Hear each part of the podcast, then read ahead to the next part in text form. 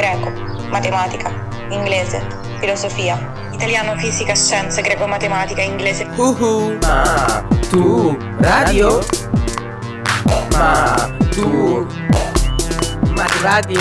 Ma greco, matematica, inglese, filosofia, storia, storia letteratura, italiano, fisica, ma tu scienze. radio?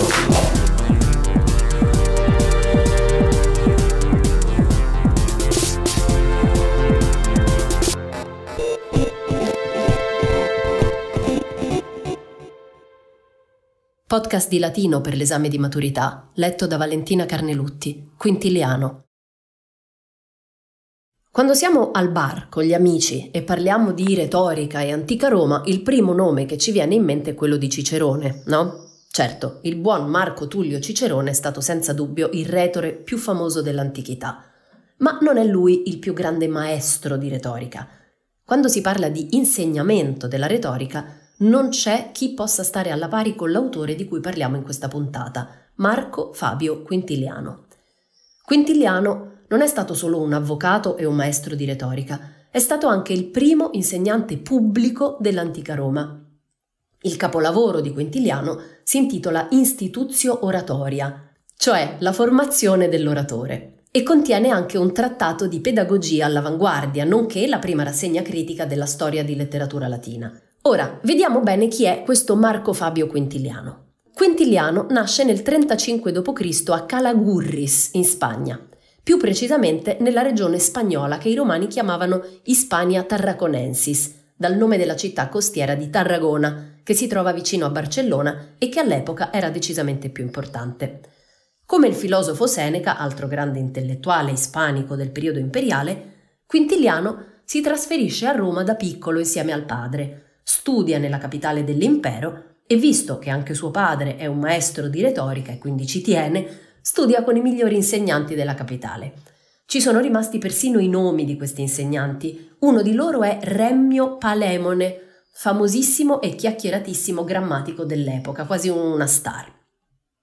Nella capitale, Quintiliano conosce anche il suo conterraneo Seneca, negli anni in cui il filosofo era al potere come tutore di Nerone, ma non ne ricava una buona impressione. Anni dopo ne parlerà male e ne nascerà una piccola polemica letteraria con i suoi ammiratori. Già inserito in società e terminati con successo gli studi, torna in Spagna e si mette a esercitare il mestiere dell'avvocato. Lo fa fino al 68 d.C. Nel 68, morto Nerone, viene nominato imperatore Servio Sulpicio Galba, senatore 73enne che in quel momento governa proprio l'Hispania Tarraconensis. Galba porta con sé a Roma, tra gli altri, anche Quintiliano. Tornato a Roma, Quintiliano sembra passare senza particolari problemi attraverso l'assassinio di Galba e tutto quello che accade nel 68 e 69, il famoso anno dei quattro imperatori, che vede trionfare Vespasiano. Quintiliano esercita l'avvocatura e con il passare degli anni cresce anche la sua fama come insegnante di retorica. Cresce al punto che l'imperatore Vespasiano decide di affidare a lui, a Quintiliano, quella che può essere ritenuta la prima cattedra pubblica nella storia di Roma. In pratica, lo Stato inizia a pagarlo per il suo lavoro da insegnante di retorica in lingua latina con 100.000 sesterzi all'anno prelevati dal fiscus, cioè dalla tesoreria generale. Vespasiano sembra riconoscere pubblicamente l'importanza dell'istruzione superiore, perlomeno per i figli delle famiglie più ricche. L'educazione domestica impartita dal pater familias non era più sufficiente da molti anni ormai per i giovani appartenenti alla classe dirigente romana, ma è la prima volta che sentiamo di un insegnante di retorica sovvenzionato dallo Stato. C'erano già stati insegnanti di retorica a Roma, certo, inizialmente erano solo in lingua greca, e ovviamente solo per i figli delle famiglie aristocratiche, per chi era così ricco da potersi permettere uno schiavo insegnante privato. In seguito erano apparsi anche insegnanti di retorica in lingua latina, ma non erano stati accolti benissimo da tutti. La scuola del primo famoso insegnante di retorica in latino, tale Lucio Plozio Gallo, era stata chiusa con un editto nel 92 a.C. Poi era stata comunque riaperta e ne erano state aperte tante altre, ma questa volta con l'imperatore Vespasiano e con Quintiliano è la prima volta in cui è direttamente lo Stato a pagare gli insegnanti. Comunque Svetonio, l'antico storico che ci racconta tutto questo e al quale abbiamo dedicato un altro episodio, ci dice pure che Vespasiano assegnò pensioni annue equivalenti a quella di Quintiliano, se non addirittura maggiori anche a tanti altri artigiani, artisti, ingegneri, intellettuali. Insomma, per farla breve, Vespasiano, che era già stato riconosciuto come grande generale, decide di farsi un nome anche come protettore della cultura, dell'arte e dell'ingegno. E dunque assegna uno stipendio annuo abbastanza buono a varie persone in questi ambiti, tra cui due insegnanti, uno di retorica greca e uno di retorica latina. E quello per la retorica latina va al nostro Quintiliano. A questo stipendio Quintiliano poteva anche aggiungere la discreta somma che doveva guadagnare ogni anno con il suo mestiere di avvocato. E a proposito della ricchezza di Quintiliano, ecco una cosa divertente. Due poeti della sua epoca, in due diversi componimenti, lo sbeffeggiano per la sua enorme ricchezza, non senza una certa dose di astio. Questi poeti si chiamano Marziale e Giovenale e ci sono episodi anche su di loro. Marco Fabio Quintiliano, dunque, è all'apice della sua gloria e addirittura invidiato e preso a bersaglio da poeti satirici, Riconosciuto maestro di oratoria con stipendio annuo assegnato direttamente dal fiscus generale su ordine dell'imperatore, ricco e famoso, cosa volere di più? Ci piace immaginarlo felice nell'esercitare la propria professione per circa un ventennio.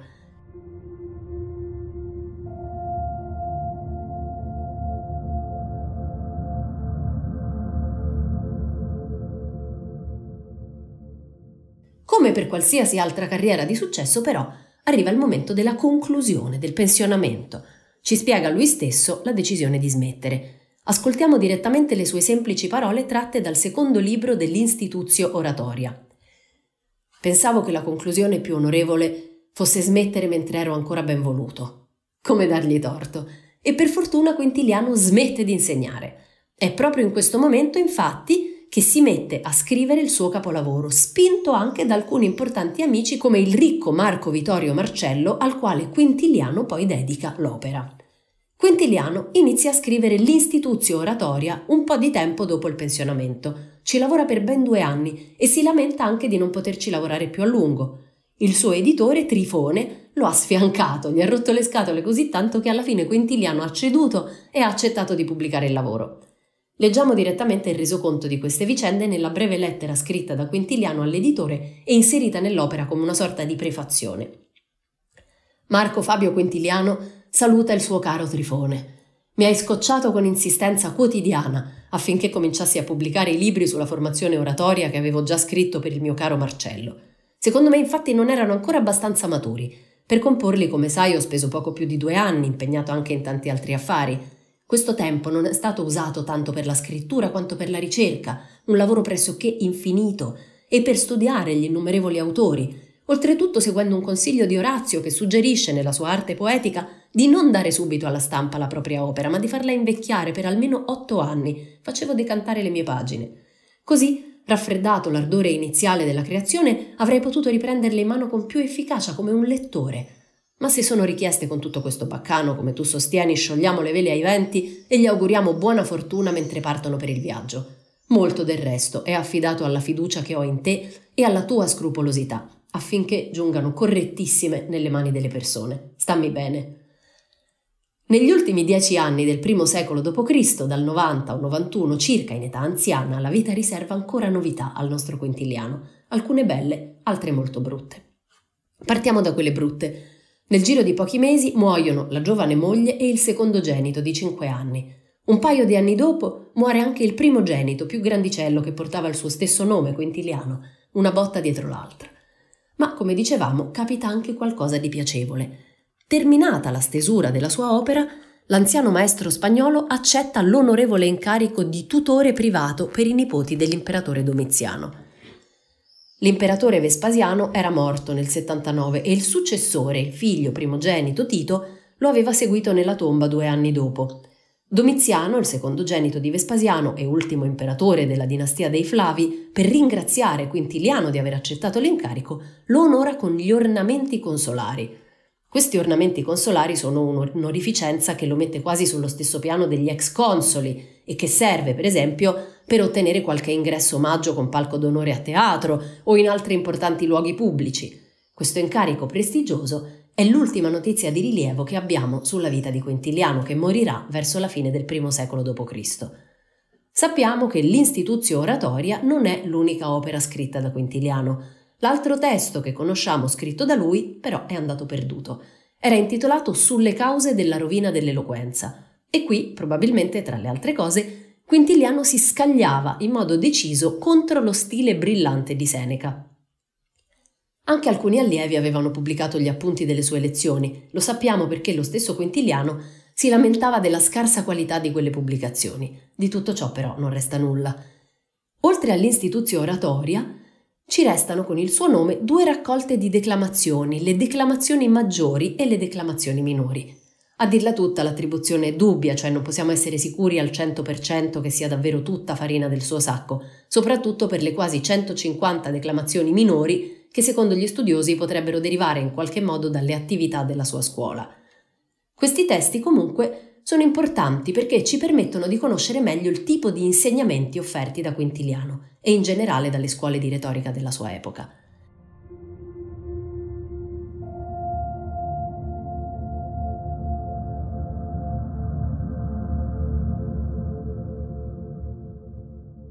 È arrivato il momento di capire per bene questo. Cosa faceva un insegnante di retorica in quell'epoca? Quali erano le idee di Quintiliano in merito alla formazione di un buon oratore e ancora più a monte, cosa fa di preciso un oratore.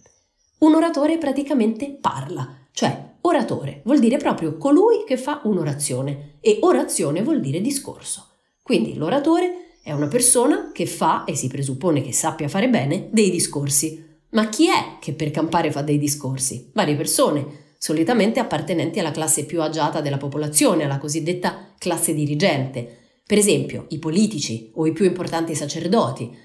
Per fare carriera politica nell'antica Roma era molto importante saper parlare bene, saper convincere gli ascoltatori. E chi insegnava a essere bravi oratori? I maestri di oratoria. I figli delle famiglie più ricche e importanti frequentavano quindi fin da piccoli dei veri e propri corsi di retorica per migliorare nell'arte della parola e della persuasione. Accanto alla carriera politica, al cursus honorum, c'è anche un altro ambito privilegiato in cui usare le capacità di parlare bene, il foro, cioè il luogo pubblico in cui si tenevano i processi.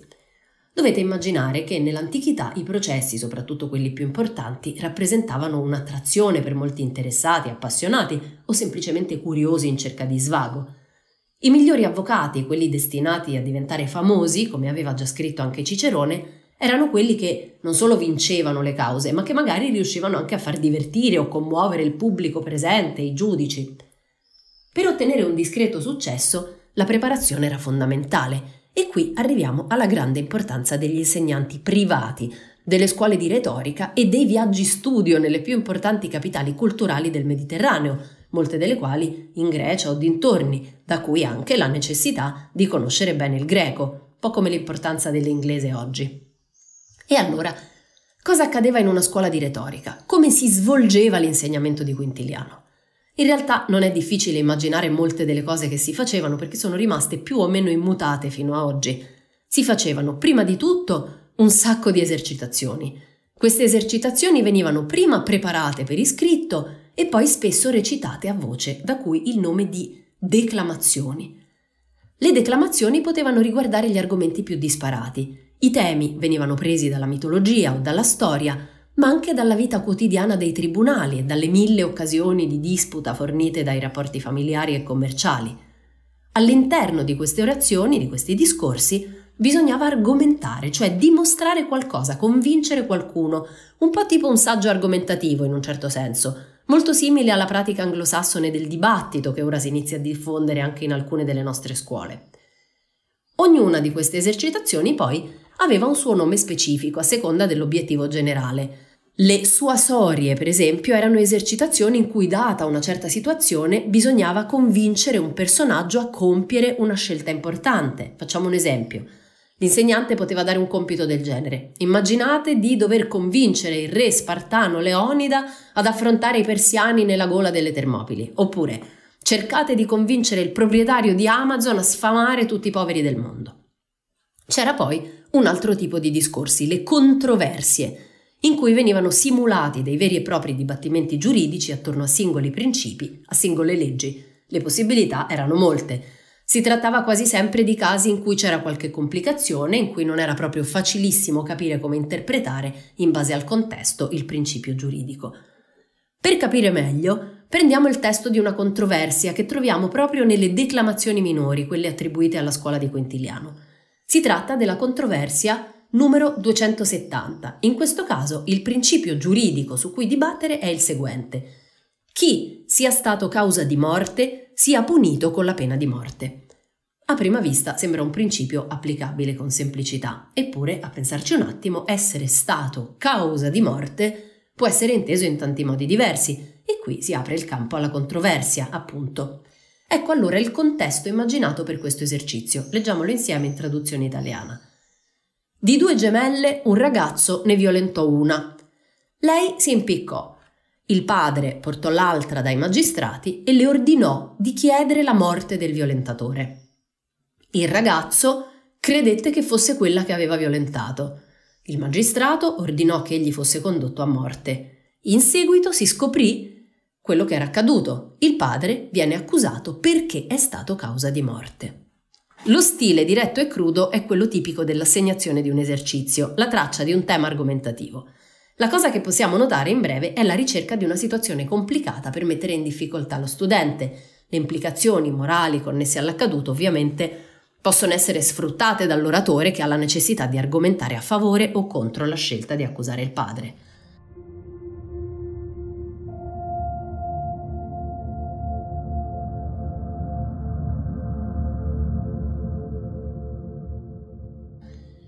Nell'insegnamento della retorica fatto da insegnanti come Quintiliano, oltre alle esercitazioni pratiche, si curava molto l'aspetto teorico. Nel corso dei secoli, a partire da alcuni celebri scritti in lingua greca, tipo la retorica di Aristotele, filosofo su cui c'è un podcast, e passando per i grandi maestri dell'eloquenza latina come Cicerone, una grande quantità di conoscenza teorica si era accumulata, era stata discussa ed era ora disponibile. Certo, C'erano diverse scuole di retorica che su certi argomenti proprio non si mettevano d'accordo, ma su alcuni temi il consenso era abbastanza trasversale. Per esempio, erano quasi tutti d'accordo sul fatto che ogni discorso fosse diviso in parti. Si conoscevano gli snodi, i punti fondamentali che andavano affrontati, soprattutto in un discorso da pronunciare in tribunale. Poi i retori erano d'accordo nel dire che c'erano delle fasi di lavorazione, diciamo, degli aspetti su cui lavorare per mettere a punto un discorso vincente. La maggior parte dell'istituzio oratoria è dedicata proprio all'analisi dei cinque aspetti fondamentali da curare per essere un buon oratore. Ben nove libri su dodici sono dedicati a questo argomento. In particolare, dal terzo al settimo libro si affrontano la inventio, cioè la capacità di trovare gli argomenti giusti dal verbo invenio, che vuol dire trovo, e la disposizio, cioè la capacità di saper distribuire gli argomenti, di saperli mettere nell'ordine giusto all'interno del discorso.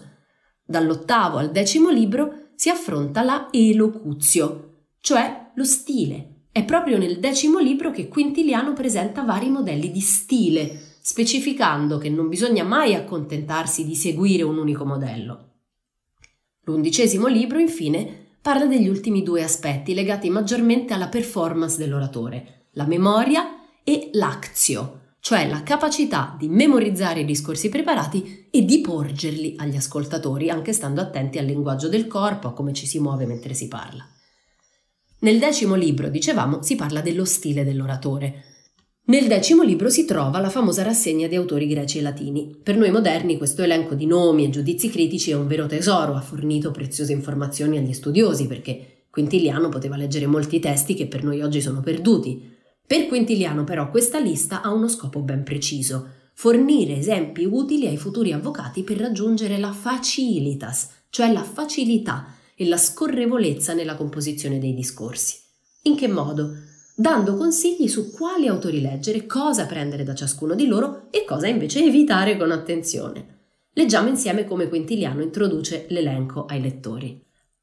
Ma prima di parlare dei singoli autori va detto qualcosa in generale sulla varietà delle opinioni. Alcuni infatti credono che si debbano leggere soltanto gli autori antichi, ritenendo che in nessun altro ci siano quelle naturali capacità di esprimersi e quella forza degna di veri uomini. Altri amano questa moderna sfrenatezza, le raffinatezze e tutto ciò che viene composto per il piacere della gente non esperta. Inoltre, anche tra coloro che desiderano seguire il giusto modo di parlare, alcuni giudicano davvero attico e sano soltanto il linguaggio stringato e diretto, che si allontani il meno possibile dall'uso quotidiano. Altri sono catturati da una forza di ingegno più sublime, concitata e piena di spirito. Ci sono anche non pochi amanti del genere semplice, comprensibile e ordinato. Di questa differenza dirò meglio quando si dovrà discutere lo stile del discorso. Nel frattempo mi occuperò sommariamente di cosa possano ottenere e da quale lettura coloro che vogliano rafforzare la loro capacità di parlare. Dobbiamo specificare che la moderazione nei giudizi di Quintiliano non è una cosa così facile da trovare alla sua epoca. Come ci dice Quintiliano stesso, la maggior parte del dibattito sull'argomento ruotava attorno allo scontro tra i tradizionalisti e gli innovatori, tra gli amanti del vecchio e del nuovo. Insomma, niente di così lontano dalle discussioni che sentiamo anche al giorno d'oggi. Due categorie magari un po' più lontane da noi sono quelle di attico e asiano, sono due termini tecnici legati all'arte oratoria più antichi di Quintiliano e anche di Cicerone. Sono nati in Grecia. A un certo punto nel testo che abbiamo letto, Quintiliano dice che il linguaggio può essere attico, no? Ecco, gli atticisti erano quelli che volevano uno stile più sobrio, più simile a quello di uno dei più famosi oratori dell'antichità, Lisia, che viveva in Grecia, nella regione dell'Attica, che è quella di Atene. Gli asianisti invece, all'inizio, erano degli oratori che inserivano delle parole dei dialetti ionici nei loro discorsi. La Ionia è una regione che si trovava più verso l'Asia, cioè in Turchia. Col tempo, come sempre, il significato di queste due parole è cambiato. Un discorso atticista ai tempi di Quintiliano voleva dire un discorso semplice, senza tanti giri di parole, senza troppe figure retoriche, mentre un discorso asiano voleva dire un discorso infarcito di figure retoriche pieno di frasi lunghe e complicate. Nell'ultimo libro dell'Instituzio Oratoria, il dodicesimo, Quintiliano cerca di spiegare quale sia l'oratore ideale secondo lui. Per tratteggiare la figura dell'oratore possiamo prendere in prestito le parole di un altro grande politico e oratore anche lui, vissuto ai tempi della Roma repubblicana. Parliamo di Catone il censore, al quale risale una fortunata definizione. L'oratore deve essere un vir bonus dicendi peritus, cioè una brava persona esperta nel parlare. Apparentemente niente di che come definizione, eppure proviamo a prestare particolare attenzione alle prime due parole, vir bonus. Chi l'ha detto che per parlare bene si debba essere una brava persona? Pensiamoci, non è obbligatorio, anzi, spesso si tende a pensarla diversamente. Uno bravo a parlare è uno che può anche fregarti, bisogna stare in guardia quando si ha a che fare con quelli bravi a parlare. Questo è quello che pensano molte persone. Evidentemente lo pensavano e lo dicevano anche gli antichi. Le persone con una parlantina sciolta e persuasiva, fin dai tempi di Omero, sono sempre state trattate da un lato con rispetto e dall'altro con sospetto per questa capacità. Pensiamo per esempio a Ulisse. Gli esperti di retorica quindi insegnano anche che per essere creduti non basta saper fare un discorso convincente, bisogna che le proprie parole siano o sembrino sincere. Bisogna che le persone che stiamo cercando di convincere non pensino che li stiamo fregando. L'opposto del vir bonus in questo senso è il demagogo, colui che con la parola eccita le folle, promettendo cose irrealizzabili. Ecco perché è importante che l'oratore non solo sia, ma appaia come vir bonus, come una brava persona, perché così gli ascoltatori potranno credere a quello che dice o comunque saranno portati a giudicarlo con più tranquillità, senza soppesare ogni parola di ogni frase. L'avvocato, in pratica, non mette a disposizione delle persone che rappresenta solo la propria capacità di scegliere e ordinare gli argomenti e poi pronunciarli con la voce adatta, ma anche la propria reputazione, la propria immagine. Anche per questo, dall'antichità a oggi, gli avvocati più importanti che a un certo punto della loro carriera difendono persone potenti hanno molte possibilità di fare carriera politica. Lo diceva anche Cicerone, amatissimo da Quintiliano, dando consigli sulla carriera. Cerca di fare poche volte il pubblico accusatore perché il rischio di farsi dei nemici potenti è alto. Invece, offriti spesso come difensore, perché è un ottimo motivo per mettere in piedi una bella rete di relazioni politiche e non solo. Quintiliano, in realtà, riguardo alla figura dell'oratore, si mostra molto più idealistico. Il filosofo Platone aveva immaginato uno Stato retto dai filosofi. Quintiliano lo avrebbe gradito retto dagli avvocati. Dalle sue parole sembra davvero emergere un ideale che con un termine di oggi potremmo definire umanistico. Il perfetto oratore non è solo una persona abile nel parlare, ma è una persona che agisce in modo corretto e che ha una formazione culturale a tutto tondo, senza tralasciare la letteratura, la poesia, la filosofia, la storia, in grado di spaziare e di nutrire le proprie capacità con tanti cibi differenti. Ma al tempo di Quintiliano si cominciava già a parlare di decadenza dell'oratoria. Alcuni, ad esempio, dicevano: Eh, ma senza la Repubblica non c'è più un motivo vero per diventare bravi oratori, tanto alla fine decide tutto l'imperatore. Oppure, senza un reale motivo politico, senza dei veri scontri politici in cui saper usare la parola è importante, come può nascere un altro Cicerone? Quintiliano non è tra questi e pensa che la motivazione della decadenza dell'oratoria stia da un'altra parte, come farà anche lo storico Tacito, per Quintiliano un bravo cittadino a modo di dare il proprio contributo al benessere generale anche sotto un imperatore. Non è l'impero per Quintiliano la causa del declino dell'oratoria, sono gli oratori della sua epoca che non si perfezionano più come una volta, quindi è colpa loro e dei loro maestri. Quintiliano, come abbiamo visto, è molto preoccupato della formazione dei futuri avvocati e politici, sotto tanti punti di vista.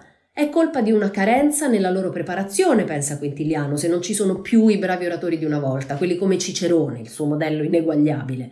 E allora si chiede, come possiamo fare per migliorare la preparazione dei futuri avvocati e politici? Quintiliano dà una risposta che a noi per certi versi può sembrare banale, ma che non lo è affatto, e soprattutto non lo era quando Quintiliano ha scritto l'Instituzio Oratoria, la risposta è questa. Bisogna curare la formazione dei futuri oratori fin dall'inizio. Quintiliano si lamenta, iniziamo a far scuola troppo tardi. Molti dei giovani a cui insegniamo retorica arrivano qui già guasti, non hanno imparato a leggere e scrivere bene da piccoli, non hanno imparato per bene il greco, non hanno imparato a stare al mondo. Bisogna educarli per bene dall'inizio, altrimenti recuperare dopo è quasi impossibile. Da questo ragionamento nascono i primi due splendidi libri dell'Istituzio Oratoria. Un piccolo trattato di pedagogia. In questi, tra le altre cose, Quintiliano parla dei modi in cui è meglio crescere i bambini. Tante questioni, grandi e piccole, sul come tirare su questo futuro perfetto oratore. Tipo, se crescerlo in due lingue, e Quintiliano dice sì, prima col greco e poi subito col latino però, per evitare una pronuncia troppo greca. Che babysitter scegliere? Beh, deve parlare in un certo modo, perché stando vicino al bambino influenzerà il suo modo di parlare, ovviamente. Quindi che maestri scegliere per il piccolo? E qui Quintiliano si scatena, non capisce perché mai non si dia sufficiente importanza a chi insegna ai più piccoli, cioè se persino Filippo, il re di Macedonia, ha fatto crescere suo figlio Alessandro dal filosofo Aristotele, ci sarà un motivo, no? Non si può tendere alla vetta, dice Quintiliano, se anche le basi dell'educazione non vengono tratte dal migliore tra gli insegnanti e anche nel migliore dei modi. Le osservazioni di Quintiliano sono molto acute, esposte con un linguaggio diretto e a tratti brutale per la sensibilità della nostra epoca. Su alcune questioni appare straordinariamente moderno, è contrario alle punizioni corporali, dice che con i più piccoli non si può esagerare e bisogna cercare di usare lo strumento del gioco per avvicinarli gradualmente a esercizi più complicati. Tiene in considerazione l'influsso del contesto familiare sul percorso di crescita del ragazzo, perché dovremmo punirlo, si chiede se fa in pubblico quello che è consentito fare a casa sua. Quintiliano arriva a parlare persino degli esercizi per i più piccoli, con un'attenzione per il dettaglio che colpisce ancora oggi e che ricorda quella di certi metodi educativi moderni. Quintiliano preferisce che i ragazzini prima conoscano le forme delle lettere anziché essere sottoposti a delle spiegazioni teoriche. Diamogli per prima cosa, dice, delle piccole lettere in avorio per giocare. Ma è costretto a giustificarsi di fronte al suo pubblico, ai suoi colti lettori, per questi interessamenti anche alle cose minute apparentemente trascurabili. Ascoltiamo le sue parole dal primo libro dell'Istituzio Oratoria. Abbiamo dichiarato di voler educare l'oratore e insegniamo piccole cose, ma anche gli studi hanno la loro infanzia. E come la formazione dei corpi più forti ha sempre inizio dal latte e dalla culla, Così anche chi diventerà il più eloquente di tutti ha emesso il primo vagito e ha tentato di iniziare a parlare con voce incerta e si è bloccato sulla forma delle lettere. Insomma, pure Totti avrà toccato per la prima volta la palla in vita sua, no?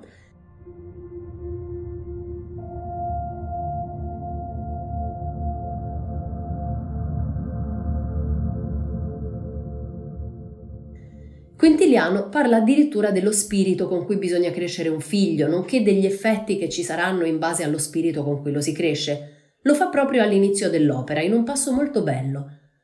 Appena nato un figlio, il padre prenda da subito la più grande speranza su di lui, così lo seguirà fin dagli inizi con più attenzione. È falsa, difatti, quella lamentela per cui la forza di capire le cose insegnate è concessa solo a pochissimi uomini e la maggioranza invece perde tempo e fatica per la lentezza nel ragionamento. Anzi, al contrario, ne troverai molti facili a tirar fuori cose e rapidi ad apprendere, perché è naturale per l'uomo. Quintiliano ci sta praticamente dicendo che nessuno nasce stupido e inadatto a studiare, nonostante quello che in molti siano soliti pensare. Su alcune cose Quintiliano è un innovatore. Per esempio, si schiera a favore di far frequentare al ragazzo una classe anche molto numerosa rispetto all'usanza diffusa di farlo seguire solamente da un tutore privato dedicato a lui. Quintiliano si schiera con i vantaggi della socializzazione, delle relazioni sociali, anche se ne ricorda i rischi. Il ragazzo, in sintesi, corre il rischio di essere esposto alle cattive influenze, ma tanto quelle, risponde, si trovano pure in casa. Su altre cose, come è normale che sia, è un tradizionalista moderato, Dice ad esempio che non si può dare ai ragazzi un'educazione fiacca e viziata. Certo, Quintiliano sta anche attento a precisare che bisogna lasciare ai ragazzi i loro spazi, i loro momenti di tranquillità, ma si preoccupa per la moralità delle babysitter, per la mancanza di disciplina in casa, per la preparazione degli insegnanti privati e soprattutto si preoccupa di come parlano e si comportano i genitori, particolarmente quelli a cui non era toccato di studiare. Sentite come si arrabbia parlando dei comportamenti dei genitori. Magari non fossimo noi stessi a rovinare le abitudini dei nostri figli. Rammolliamo da subito l'infanzia con le delizie. Quella molle educazione che chiamiamo indulgenza spezza tutti i nervi della mente e del corpo. Cosa non desidererà l'adulto che da piccolo ha gattonato sulle coperte di porpora? Non ha detto ancora le prime parole e già capisce ostrica e già chiede il rossetto. Di certo l'educazione di cui parla Quintiliano non era l'educazione di tutti i ragazzi e le ragazze dell'antica Roma. Pochi genitori mangiavano regolarmente ostriche, non tutti potevano permettersi una babysitter o delle coperte di porpora su cui dormire. Altra cosa importante, come forse avrete notato, si parla sempre di uomini. Quintiliano e il suo insegnamento si rivolgono sempre ai figli maschi delle famiglie ricche e potenti, quelli cioè che potranno aspirare a una carriera come avvocati o in politica, al cursus honorum, per l'istruzione di massa destinata a ragazze e ragazzi tutti insieme, ancora molti secoli dovranno passare e i libri di Quintiliano molte volte dovranno essere copiati di mano in mano fino a giungere a noi interessanti come quasi duemila anni fa. Un progetto di podcast didattici per la maturità promosso dal Ministero dell'Istruzione con la collaborazione di Radio 3 e Treccani. Supervisione didattica a cura di Laudes, ideazione di Christian Raimo. La sigla di Maturadio è di Teo Teardo,